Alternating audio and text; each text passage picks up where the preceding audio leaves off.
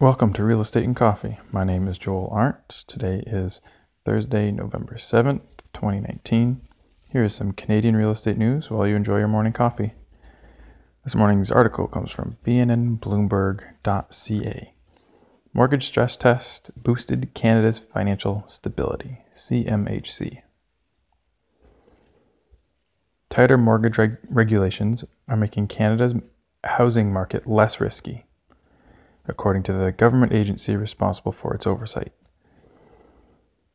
Default rates remain low, and growth in the residential mortgage market has slowed, likely due to the implementation of stress tests at the start of 2018, the Canadian Mortgage and Housing Corporation said Wednesday in a report from Ottawa.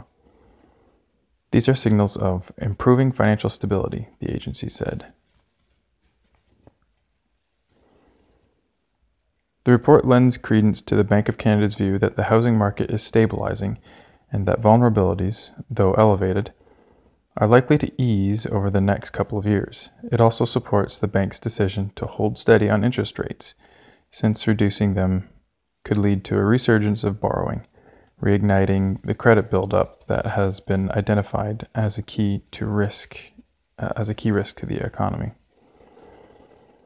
CMHC said lower global interest rates could re incentivize mortgage credit growth in 2020. It also highlighted the narrowing gap between insured and uninsured mortgages, lower long term funding costs for lenders, and the resulting decline in spreads between fixed and variable rate mortgages. The market size for mortgage investment corporations, which aren't regulated in the same way as chartered banks, was 13 billion at the end of 2018, CMHC estimated, and it's growing at 10% year over year versus 2% for the rest of the sector. At the same time, loss rates at MICs are falling despite appetite for second mortgages, the agency said. Interest rates at MICs and private lenders range between 7% and 15%, according to the agency, which added that delinquency rates at credit unions average 0.16% versus 0.2%, uh, 0.26% at mortgage finance companies and 1.92% at MICs.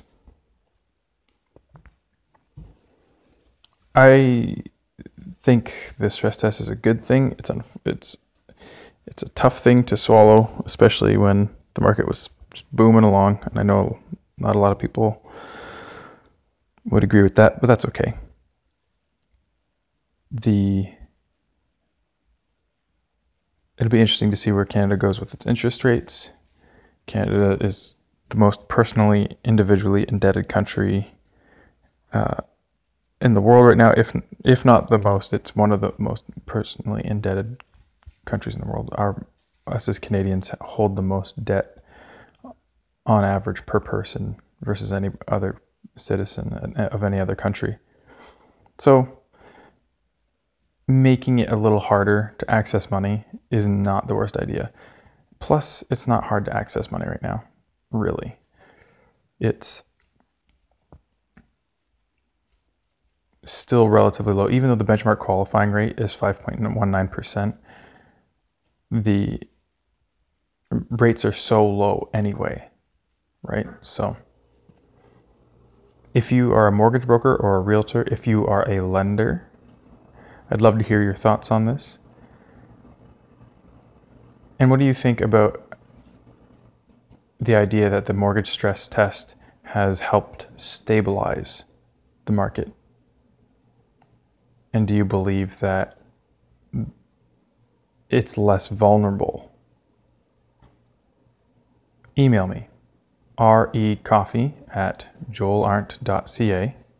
So that's recoffee at J O E L A R N D T dot C A. And let me know what you think.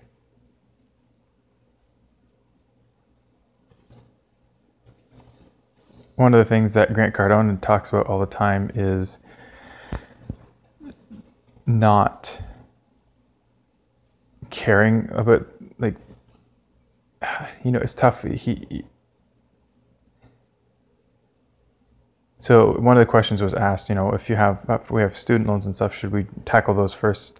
And his response was interesting. It's like, don't, I wouldn't go after a bad deal. I'd call them and say, hey, look, I, I put me on hold right now. Like, don't bother calling me. I'm not going to pay you. I, unless you can reduce the loan to to 80% of what I owe, but I'm not making any payments for a while. And he's talking about like focusing on growing uh, a nest egg, a down payment for so that you can go and invest it and start to build a cash flow machine.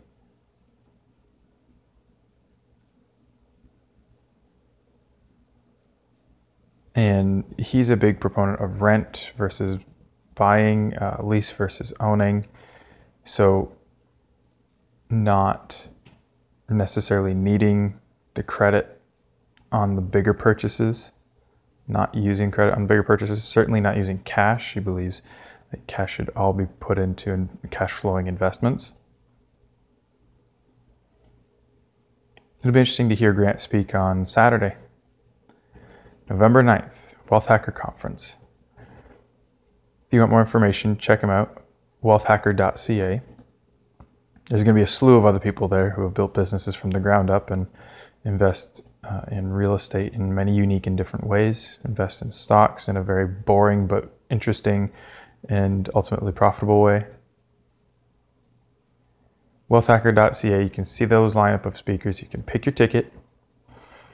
And if you want 10% off your ticket, you can enter the promo code Real Wealth, all one word.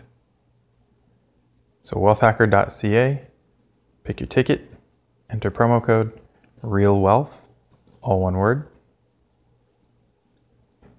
and email me and let me know that you're coming. I'd love to meet up with you. It's a quick one this morning. It's a rainy Thursday where we are here in southern Ontario, anyway. Enjoy your day.